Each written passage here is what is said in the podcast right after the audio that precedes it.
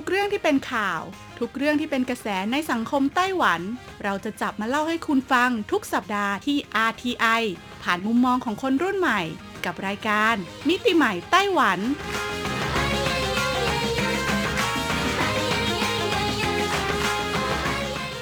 สวัสดีค่ะ คุณผู้ฟัง RTI ที่เคารพทุกท่าน ขอต้อนรับเข้าสู่รายการมิติใหม่ไต้หวันค่ะ รายการที่จะนำเสนอเรื่องราวดีๆ เรื่องราวใหม่ๆ ที่เกิดขึ้นในไต้หวันนะคะดำเนินรายการโดยดิฉันดีเจยุ้ยมณพรชัยวุฒิค่ะ สำหรับเรื่องราวของเราในสัปดาห์นี้ค่ะ บอกเลยว่ามีความเกี่ยวข้องกับสถานการณ์โควิด -19 ในไต้หวันนะคะ ที่ต้องบอกเลยว่ามีการระบาดระลอกใหม่เกิดขึ้นนะคะ มาเป็นเวลาเกือบ 2 สัปดาห์แล้วล่ะค่ะ ตอนแรกนะคะก็เริ่มจากคลัสเตอร์ของนักบินนะคะ สายการบินไชน่าแอร์ไลน์ก่อนนะคุณผู้ฟังจากนั้นค่ะคลัสเตอร์เนี่ยก็ลามมาจนถึงในส่วนของโรงแรมโนโวเทลนะคะ ซึ่งเป็นโรงแรมที่ตั้งอยู่ในเขตของสนามบินเถาหยวนนะคะ แล้วก็เป็นโรงแรมที่นักบินของสายการบินไชน่าแอร์ไลน์เนี่ยเขาจะต้องไปพักผ่อนที่นั่นนะคุณผู้ฟังนะ หรือว่าเข้าไปกักตัวกักกันโรคอยู่ที่นั่นนะคะ ดังนั้นก็เลยส่งผลให้ค่ะพนักงานของโรงแรมโนโวเทลนะคะ ติดเชื้อโควิด -19 ด้วยนะมาจากกรณีที่ต้องสัมผัสใกล้ชิดค่ะ กับในส่วนของลูกเรือของสายการบินไชน่าแอร์ไลน์ที่ติดเชื้อนั่นเองนะคุณผู้ฟัง ซึ่งค่ะเมื่อพนักงานนะคะ ติดเชื้อปุ๊บก็ทำยังไงล่ะในเมื่อเขาเนี่ยมีในส่วนของครอบครัวมีคนที่อาศัยอยู่ด้วยกันถูกไหมก็เลยทำให้คนในครอบครัวค่ะก็ติดติดเชื้อมาจากพนักงานของโรงแรมโนโวเทลอีก คนในครอบครัวก็ไปทำงานตามสถานที่ต่างๆ ค่ะ แล้วก็กลายเป็นการแพร่เชื้อสู่ชุมชนนะคะ ซึ่งการแพร่เชื้อสู่ชุมชนนะคะ หลักๆ เลยนะคะ ที่เห็นนะคะเป็น 3 คลัสเตอร์ใหญ่ๆถัดจากโนโวเทลนะคะ ก็จะเป็นคลัสเตอร์ของกลุ่มสโมสรไลออนส์ในเขตหลูโจของนครนิวไทเปค่ะ ซึ่งนะคะกลุ่มนี้ค่ะก็มีบางส่วนนะคะได้มีการไปแพร่เชื้อต่อให้กับในส่วนของเขตว่านหวากรุงไทเปนะคะ ซึ่งเป็นย่านที่แบบว่ามีโรงน้ำชา มีในส่วนของการค้าประเวณีนะคะ บริเวณนั้นอยู่ด้วย ก็เลยทำให้คลัสเตอร์บริเวณเนี่ยขยายวงกว้าง ลามไปจนถึงอีหลันเลยคุณผู้ฟังคิดดูนะคะ แล้วก็ตอนนี้ค่ะก็ส่งผลให้นะคะ มีผู้ติดเชื้อในไต้หวันเนี่ยเพิ่มขึ้นหลักร้อยทุกวันเลยนะคะ โดยเฉพาะในส่วนของเขตภาคเหนือนั่นก็คือกรุงไทเปกับนครนิวไทเปค่ะ ส่วนเมืองอื่นๆนะคะ ก็ยังมีจำนวนผู้ติดเชื้อเพิ่มขึ้นเป็นตัวเลขหลักสิบอยู่นะคะ แล้วก็ยังมีบางเมืองนะคะ ในเขตภาคตะวันออกอย่างฮวาเหลียนแล้วก็ไถตรง ซึ่งตอนนี้ก็ยังไม่พบผู้ติดเชื้อแต่อย่างใดค่ะ ซึ่งสถานการณ์ที่เรียกได้ว่าค่อนข้างตึงเครียดเลยทีเดียวนะคะเพราะว่าจำนวนผู้ติดเชื้อเพิ่ม ก็ส่งผลทำให้ระบบการแพทย์และสาธารณาสุขเนี่ยไม่เพียงพอกับความต้องการ รวมถึงค่ะเจ้าอุปกรณ์ฆ่าเชื้อทำความสะอาดหลาย ๆ อย่างเนี่ยก็ขาดตลาดมากขึ้นด้วยนะคุณผู้ฟัง ก็เลยทำให้รัฐบาลไต้หวันค่ะก็ต้องออกมาประกาศเลยนะคะ ว่ากำลังการผลิตของเรานี่เพียงพอ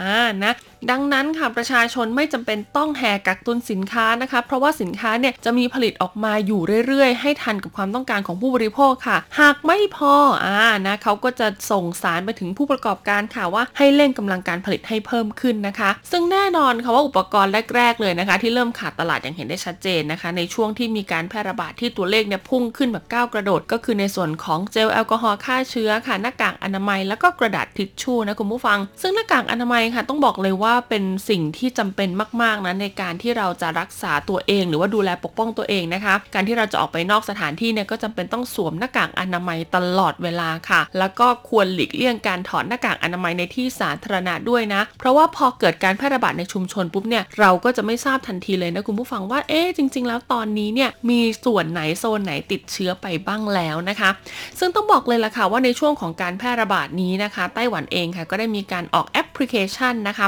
ซึ่งมีชื่อว่าแอปพลิเคชัน รักษาระยะห่างทางสังคม ชื่อภาษาจีนก็คือ臺灣社交距離ค่ะ จะเป็นแอปพลิเคชันที่คอยแจ้งเตือนนะคะ ว่าคุณเนี่ยได้เข้าไปอยู่ในเขตที่มีผู้ติดเชื้อหรือเปล่า หรือว่าบริเวณที่คุณอยู่เนี่ยมีผู้ติดเชื้อหรือเปล่าและคุณอยู่ในรัศมีที่ระยะห่างแบบไหนปลอดภัยไหมนะคะ อยู่ในรัศมีที่คุณมีโอกาสที่จะเป็นผู้ติดเชื้อเองได้หรือเปล่าด้วย ซึ่งก็เป็นแอปพลิเคชันที่สร้างขึ้นมาเพื่ออำนวยความสะดวกสบายในการดูแลป้องกันตัวเองนะคะในช่วงสถานการณ์โควิด -19 แพร่ระบาดรุนแรงค่ะ ดังนั้นค่ะวันนี้ยุ้ยก็เลยมีเรื่องราวที่เกี่ยวข้องกับในส่วนของการป้องกันโควิด -19 นะคะ นั่นก็คือเรื่องราวของหน้ากากอนามัยมาบอกเล่าให้คุณผู้ฟังได้รับทราบกันค่ะ ต้องบอกเลยนะคะว่าในช่วงสถานการณ์โควิด -19 ที่ผ่านมาหลายประเทศนะคะ ที่สามารถควบคุมได้อยู่แล้วมีการสร้างภูมิคุ้มกันแบบหมู่ด้วยการฉีดวัคซีนเรียบร้อยแล้วเนี่ยเขาก็ได้มีการพูดถึงหน้ากากอนามัยนะคะ ที่ต้องบอกเลยว่าใช้กันเยอะมากๆในช่วงที่ผ่านมาว่ามันส่งผลเสียกับสิ่งแวดล้อมอย่างไรบ้างค่ะ พร้อมแล้วไปติดตามรับฟังกันเลยค่ะ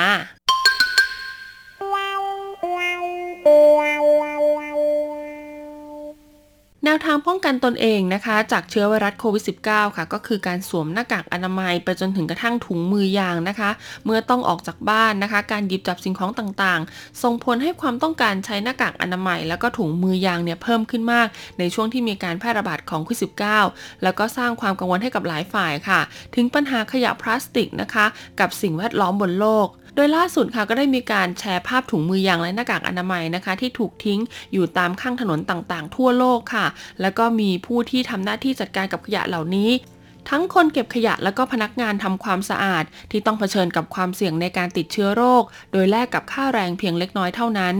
นอกจากนี้ค่ะหน้ากากอนามัยถุงมือยาง รวมถึงสิ่งของต่างๆนะคะ ที่เป็นขยะซึ่งเกิดขึ้นในสถานการณ์โควิด -19 เนี่ยล้วนเป็นสิ่งที่ไม่สามารถย่อยสลายได้ค่ะ ดังนั้นแน่นอนว่าจะต้องก่อให้เกิดความเสียหายกับระบบนิเวศของเรานะคะ เมื่อขยะพลาสติกนะคะ หรือว่าขยะหน้ากากอนามัยถุงมือยางต่างๆไหลลงสู่แม่น้ำก็จะแตกออกเป็นชิ้นเล็กๆที่เรียกกันว่ามโครพลาสติก ซึ่งยากที่จะจำกัดได้ องค์กร Ocean Conservancy ค่ะค้นพบว่าปลาหลายสายพันธุ์นะคะ กินเศษพลาสติกเป็นอาหารค่ะ โดยสัตว์มากกว่า 600 สายพันธุ์เสี่ยงที่จะสูญพันธุ์เพราะปัญหามลพิษและขยะ ขณะเดียวกันสุขภาพของมนุษย์ก็มีความเสี่ยงเช่นกัน เพราะพลาสติกขนาดเล็กนะคะ มีแนวโน้มที่จะเข้ามาอยู่ในห่วงโซ่อาหารเนื่องจากคนหลายพันล้านคนทั่วโลกกินอาหารทะเลและสัตว์ทะเลเหล่านั้น ก็กินพลาสติกเป็นอาหารอีกทีหนึ่งนั่นเอง ในทุกปีค่ะขยะพลาสติกกว่า 8 ล้านตันจะถูกทิ้งลงในมหาสมุทรนะคะ กลายเป็นขยะทะเลมากกว่า 80%สีสันที่สดใสของขยะพลาสติก เช่นถุงมือยางสีฟ้า ก็ทำให้สัตว์คิดว่านี่คืออาหารค่ะ โดยปีที่แล้วนะคะก็มีปลาวานนะคะจำนวนมากเลยนะที่สกอตแลนด์ค่ะลอยมาเกยตื้นนะคะ แล้วก็เมื่อทำการผ่าท้องของมันค่ะ ก็พบว่ามีขยะพลาสติกมากกว่า 100กิโลกรัมภายในท้องของปลาวานค่ะ ไม่ว่าจะเป็นในส่วนของเชือก ถุงมือยาง ถุงพลาสติก รวมถึงแก้วพลาสติกค่ะ สัญญาณเตือนเรื่องหน้ากากอนามัยและถุงมือยางเริ่มมีเพิ่มมากขึ้นในเดือนกุมภาพันธ์นะคะ เมื่อองค์กรโอเชียนเอเชียนค่ะ โพสต์ภาพถ่ายหน้ากากอนามัยจำนวนมากเลยนะคะ บนชายหาดของฮ่องกง ระหว่างทำวิจัยเรื่องขยะและไมโครพลาสติกค่ะ หน้ากากอนามัยที่ช่วยป้องกันโควิด -19 เนี่ยก็กลายเป็นอีกหนึ่งปัญหาขยะที่เพิ่มมากขึ้นในหลายประเทศนะคะ ซึ่งในช่วงที่ผู้คนกำลังคิดว่าต้องปกป้องตัวเองค่ะ แต่นั่นไม่ใช่แค่การปกป้องตัวเอง เราทุกคนจะต้องทิ้งหน้ากากอนามัยอย่างเหมาะสมนะคะ เพื่อเป็นการปกป้องระบบนิเวศด้วย ในสหรัฐค่ะมีความกังวลเกี่ยวกับเรื่องขยะพลาสติกรวมถึงในส่วนของหน้ากากอนามัยนะคะ ก็เลยมีการสร้างแคมเปญค่ะ ให้ทุกคนถ่ายรูปถึงมูยางจากที่ต่างๆ รวมถึงขยะพลาสติกนะคะ แล้วก็หน้ากากอนามัย เพื่อสร้างความตระหนักถึงปัญหาขยะที่เพิ่มมากขึ้นในช่วงโควิด -19 ค่ะ อย่างไรก็ตามค่ะ ไม่แนะนำให้ผู้คนลงมือเก็บขยะด้วยเหล่านี้เองนะคะ เว้นแต่จะรู้สึกว่าปลอดภัยพอค่ะ หรือว่ามีอุปกรณ์ในการป้องกันตัวเอง เมื่อเห็นขยะเหล่านี้จึงจะสามารถเก็บได้ นอกจากนี้ค่ะในหลายประเทศนะคะ ก็ทำแคมเปญรณรงค์เกี่ยวกับการที่เราจะทิ้งถุงมือยางหรือว่าหน้ากากอนามัยค่ะ โดยนะคะเขาให้มองว่าปัญหาหน้ากากอนามัยเนี่ยนะหรือถุงมือยางเนี่ยจะกลายเป็นปัญหาขยะในดินและในทะเลค่ะ ซึ่งไม่เพียงก่อให้เกิดความเสียหายกับระบบนิเวศ แต่ยังเสี่ยงที่จะทำให้มนุษย์เราเอง เกิดการติดเชื้อซ้ำซ้อนจากขยะที่ไม่ได้รับการกำจัดที่ถูกต้องอีกด้วยค่ะ ดังนั้นค่ะเพื่อสร้างความตระหนักรู้นะคะ ก็เลยมีวิธีการนะคะ ในส่วนของการทิ้งหน้ากากอนามัยให้ถูกวิธีค่ะซึ่งวิธีการนี้นะคะก็ได้รับนะคะในส่วนขององค์การอนามัยโลกนะคุณผู้ฟังเขาก็ได้มาบอกกล่าวให้ฟังด้วยนะคะเขาบอกว่านะขยะมูลฝอยค่ะคือขยะที่ปนเปื้อนสิ่งที่ก่อให้เกิดเชื้อโรค ซึ่งหน้ากากอนามัยก็ถือเป็นหนึ่งในขยะมูลฝอยนะคะ แล้วก็หน้ากากอนามัยเนี่ยก็มีความเสี่ยงมากๆค่ะ ที่จะมีในส่วนของชั้งเชื้อแบคทีเรีย ไวรัสปรสิตเชื้อรา ซึ่งมีความเข้มข้น แล้วก็มีปริมาณเพียงพอ จนเป็นสาเหตุทำให้เกิดโรคได้ รวมไปถึงค่ะสิ่งของที่ปนเปื้อนนะคะ อย่างเช่นเลือดหรือสารคัดหลั่งต่าง ๆ บนร่างกาย บนเสื้อผ้านะคะ ในส่วนของฟองน้ำเอ่ยผ้าพันแผลที่ปิดปากเสื้อคลุมผ้าม่านของใช้อื่น ๆ เหล่านี้ค่ะ หากมีการที่จะต้องเข้าไปสัมผัสกับในส่วนของแหล่งที่เป็นแหล่งกำเนิดเชื้อโรคนะคุณผู้ฟัง ก็จะต้องมีวิธีการกำจัดเป็นกรณีพิเศษค่ะเรามาดูกันดีกว่านะคะว่าเขามีวิธีกำจัดอย่างไรบ้างก็คือ1ค่ะ หากจะต้องถอดหน้ากากนะคะ ให้จับที่บริเวณสายรัด ไม่ให้สัมผัสด้านหน้านะคุณฟังหรือว่าด้านนอกของหน้ากาก พอถอดเสร็จแล้วค่ะ ก็ให้พับหน้ากากนะคะ เก็บไว้ค่ะ ส่วนที่สัมผัสร่างกายอยู่ด้านใน แล้วก็ฉีดพ่นแอลกอฮอล์นะคะ รอบหน้ากากเพื่อฆ่าเชื้อ จากนั้นก็ม้วนสายรัดที่คล้องหูพันโดยรอบหน้ากากอีกครั้งหนึ่ง จากนั้นก็ใส่ถุงพลาสติกที่เป็นเหมือนถุงซิปล็อกนะคะ ที่มีการปิดปากถุงให้แน่นสนิทค่ะ แล้วก็ควรจะเขียนไว้ด้วยนะคะ ว่าเป็นหน้ากากอนามัยที่ใช้แล้ว หรือควรจะใส่ในถุงที่มีความชัดเจนนะคะ แยกออกว่าเป็นขยะอันตรายค่ะ จากนั้นก็ทิ้งลงไปในจุดที่ทิ้งขยะอันตรายนะคุณผู้ฟังนะ แต่หากถ้าเป็นในส่วนของถังขยะรวมเหล่านี้ก็อย่างที่บอกนะคะ ก็คือให้เขียนไว้เลยว่าเป็นขยะอันตรายจากหน้ากากอนามัยนะคะ เมื่อทิ้งเสร็จแล้วค่ะ ก็ให้รีบล้างมือแล้วก็ทำความสะอาดโดยทันทีเลยนะคุณผู้ฟัง ซึ่งหลาย ๆ คนนะคะ ใช้วิธีการทิ้งก็คือยัดเข้าไปในขวดน้ำพลาสติกนะคะ อันเนี้ยเขาแนะนำว่าไม่ควรเลยนะ เพราะว่าหนึ่งก็คือกำจัดยากจะล้วงออกมาจากขวดเนี่ยก็ยากเข้าไปอีกนะคะ ทางที่ดีก็คือแยกใส่ถุงอีกถุงหนึ่งเลยนะคะ ว่าเนี่ยเป็นขยะหน้ากากอนามัยที่ใช้แล้ว ส่วนตัวยุ้ยเองนะนอกเหนือจากการพับแล้วนะคุณผู้ฟัง การมัดการฉีดพ่นแอลกอฮอล์แล้วยุ้ยก็ยังทำการฉีกหน้ากากอนามัยออกอีกด้วยค่ะ เพราะว่าในช่วงที่มีการแพร่ระบาดหนักๆ ตอนแรกของโควิดสิบเก้าคุณผู้ฟังก็มีข่าวลือค่ะว่ามีหลายคนนะคะ หัวหมอเอาหน้ากากอนามัยที่ใช้แล้วเนี่ยไปทำการรีไซเคิลใหม่ค่ะ โอ้โห ต้องบอกเลยว่าเป็นอะไรที่น่ากลัวมากจริงๆนะคุณผู้ฟังคนที่คิดเรื่องเหล่านี้ได้เนี่ยต้องไม่ใช่คนธรรมดานะ ต้องเป็นคนที่นิสัยไม่ดีสุดๆเลยทีเดียวนะคะ ถึงเอาหน้ากากอนามัยซึ่งเป็นขยะอันตรายนะคุณผู้ฟังเสี่ยงต่อการแพร่ระบาดของเชื้อโรค กลับไปรีไซเคิลและรีไซเคิลแบบว่าไม่ใช่ว่าเอาไปทำความสะอาดหรืออะไรนะ ก็อาจจะมีในส่วนของการทำความสะอาดด้วย แต่หลักเลยก็คือเหมือนเอาไปย้อมสีใหม่ เอาไปเคลือบสารตัวใหม่ขึ้นมาอีกชั้นหนึ่งซึ่งก็ไม่ได้เป็นการการันตีเลยนะคะ ว่าการเคลือบสารใหม่นี้จะทำให้เชื้อโรค ที่ติดอยู่บนหน้ากากอนามัยเนี่ยลดลงแต่อย่างใด ดังนั้นค่ะไม่ว่าคุณจะใช้หน้ากากอนามัยแบบไหนก็ตามนะคะ วิธีการทิ้งนะคะ ทั้ง 6 ขั้นตอนนี้เป็นสิ่งที่ควรปฏิบัติอย่างยิ่งค่ะ ปัจจุบันนี้นะคะ มีหน้ากากอนามัยที่สามารถซื้อหาได้ตามท้องตลาดทั่วไปนะคุณผู้ฟังอยู่ทั้งหมดประมาณ 7 ประเภทด้วยกันค่ะ อย่างแรกเลยก็คือหน้ากากอนามัยทางการแพทย์ค่ะ อันนี้เราก็จะเห็นนะคะตามในส่วนของร้านขายยานะคะ หรือว่าในส่วนที่ไต้หวันเองเนี่ยเขามีในส่วนของทีมหน้ากากอนามัยแห่งชาติผลิตขึ้นมาก็จะเป็นในส่วนนี้เลยนะคะ เป็นหน้ากากอนามัยที่ป้องกันโรคเกี่ยวกับระบบทางเดินหายใจโดยตรงค่ะ ป้องกันการแพร่กระจายของเชื้อแบคทีเรียไวรัสจากคนสู่คนได้ถึง 99%ป้องกันฝุ่นและละอองเกสรขนาดเล็กได้สูงสุดถึง 3 ไมครอน สามารถกันได้ถึง 66.37%นะคะ แนะนำให้ใส่ 2 แผ่นค่ะ เพราะจะมีประสิทธิภาพในการป้องกันเพิ่มขึ้นถึง 89.5%ต่อมาก็คือหน้ากากคาร์บอนค่ะ คุณสมบัติเนี่ยไม่ได้แตกต่างจากหน้ากากอนามัยทางการแพทย์นะคะ แต่มีความพิเศษมากขึ้นเพราะว่ามีชั้นคาร์บอนที่สามารถกรองกลิ่นที่ไม่พึงประสงค์ได้ค่ะ ซึ่งก็จะกรองกลิ่นได้ดีกว่าหน้ากากอนามัยทั่วไป ก็เลยจะมีความหนากว่าค่ะ มีเส้นใยสังเคราะห์ถึง 4 ชั้นนะคะ สามารถกรองเชื้อแบคทีเรียได้ 95%กรองฝุ่นละอองขนาด 3 ไมครอนได้ค่ะ โดยการได้ 66.37%ถ้าสวมใส่ 2 แผ่นก็จะเพิ่มประสิทธิภาพในการป้องกันเป็น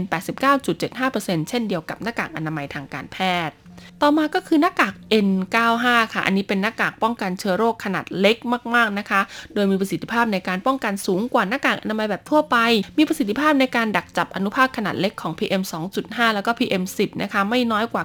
95%ถือว่าสามารถป้องกันฝุ่นละออง PM 2.5 ได้ดีมากระดับหนึ่งเลยทีเดียว ต่อมาก็คือหน้ากาก FFP ค่ะ ต้องบอกเลยว่าหน้ากากประเภทนี้ประสิทธิภาพใกล้เคียงกับ PM 2.5 ค่ะ ช่วยป้องกันทั้งฝุ่น เชื้อแบคทีเรีย เชื้อไวรัสได้อย่างมีประสิทธิภาพสูงนะคะ ดักจับอนุภาพขนาดเล็กอย่าง PM 2.5 PM 10 ไม่น้อยกว่า 94%ค่ะ แล้วก็มีคุณสมบัติที่เพิ่มเติมขึ้นมานะคะ ที่มากกว่า N95 ก็คือสามารถป้องกันสารเคมีได้ด้วยนั่นเอง ต่อมาก็คือหน้ากากกันฝุ่นทั่วไปหรือว่าหน้ากากผ้านะคะ หน้ากากกันฝุ่นหรือหน้ากากผ้าเนี่ยมี 2 แบบค่ะ ผลิตจากผ้าฝ้ายใช้สำหรับป้องกันฝุ่นละออง และป้องกันการกระจายของน้ำมูกหรือน้ำลายจากการไอจาม แต่ไม่สามารถกรองเชื้อโรคที่มีขนาดเล็กได้นะคะ ผลิตจากใยสังเคราะห์ค่ะที่ซ้อนทับกัน โดยรวมหน้ากากชนิดนี้นะคะ เหมาะในการป้องกันฝุ่นละออง แล้วก็เชื้อโรคจำพวกแบคทีเรีย หรือว่าเชื้อรา สุดท้ายก็คือหน้ากากฟองน้ำค่ะ เป็นหน้ากากกรองอากาศโดยเฉพาะเลยนะคะ ซักทำความสะอาดได้แห้งเร็ว พับเก็บไม่ยับคืนรูปได้ไม่เสียทรง ส่วนประสิทธิภาพนะคะ ก็คือป้องกันฝุ่นละออง เกสรขนาดเล็ก เกสรดอกไม้ได้ แต่ไม่สามารถป้องกันเชื้อแบคทีเรีย หรือไวรัสได้แต่อย่างใดค่ะ เป็นยังกันบ้างคะกับเรื่องราวของหน้ากากอนามัยค่ะที่นอกเหนือจากมนุษย์เรานะคะจำเป็นต้องใช้ในการปกป้องตนเองแล้ว เมื่อใช้เสร็จก็จำเป็นต้องทิ้งให้ถูกต้องเพื่อปกป้องโลกใบนี้อีกด้วยค่ะสำหรับวันนี้หมดเวลาแล้วพบกันใหม่สัปดาห์หน้าสวัสดีค่ะ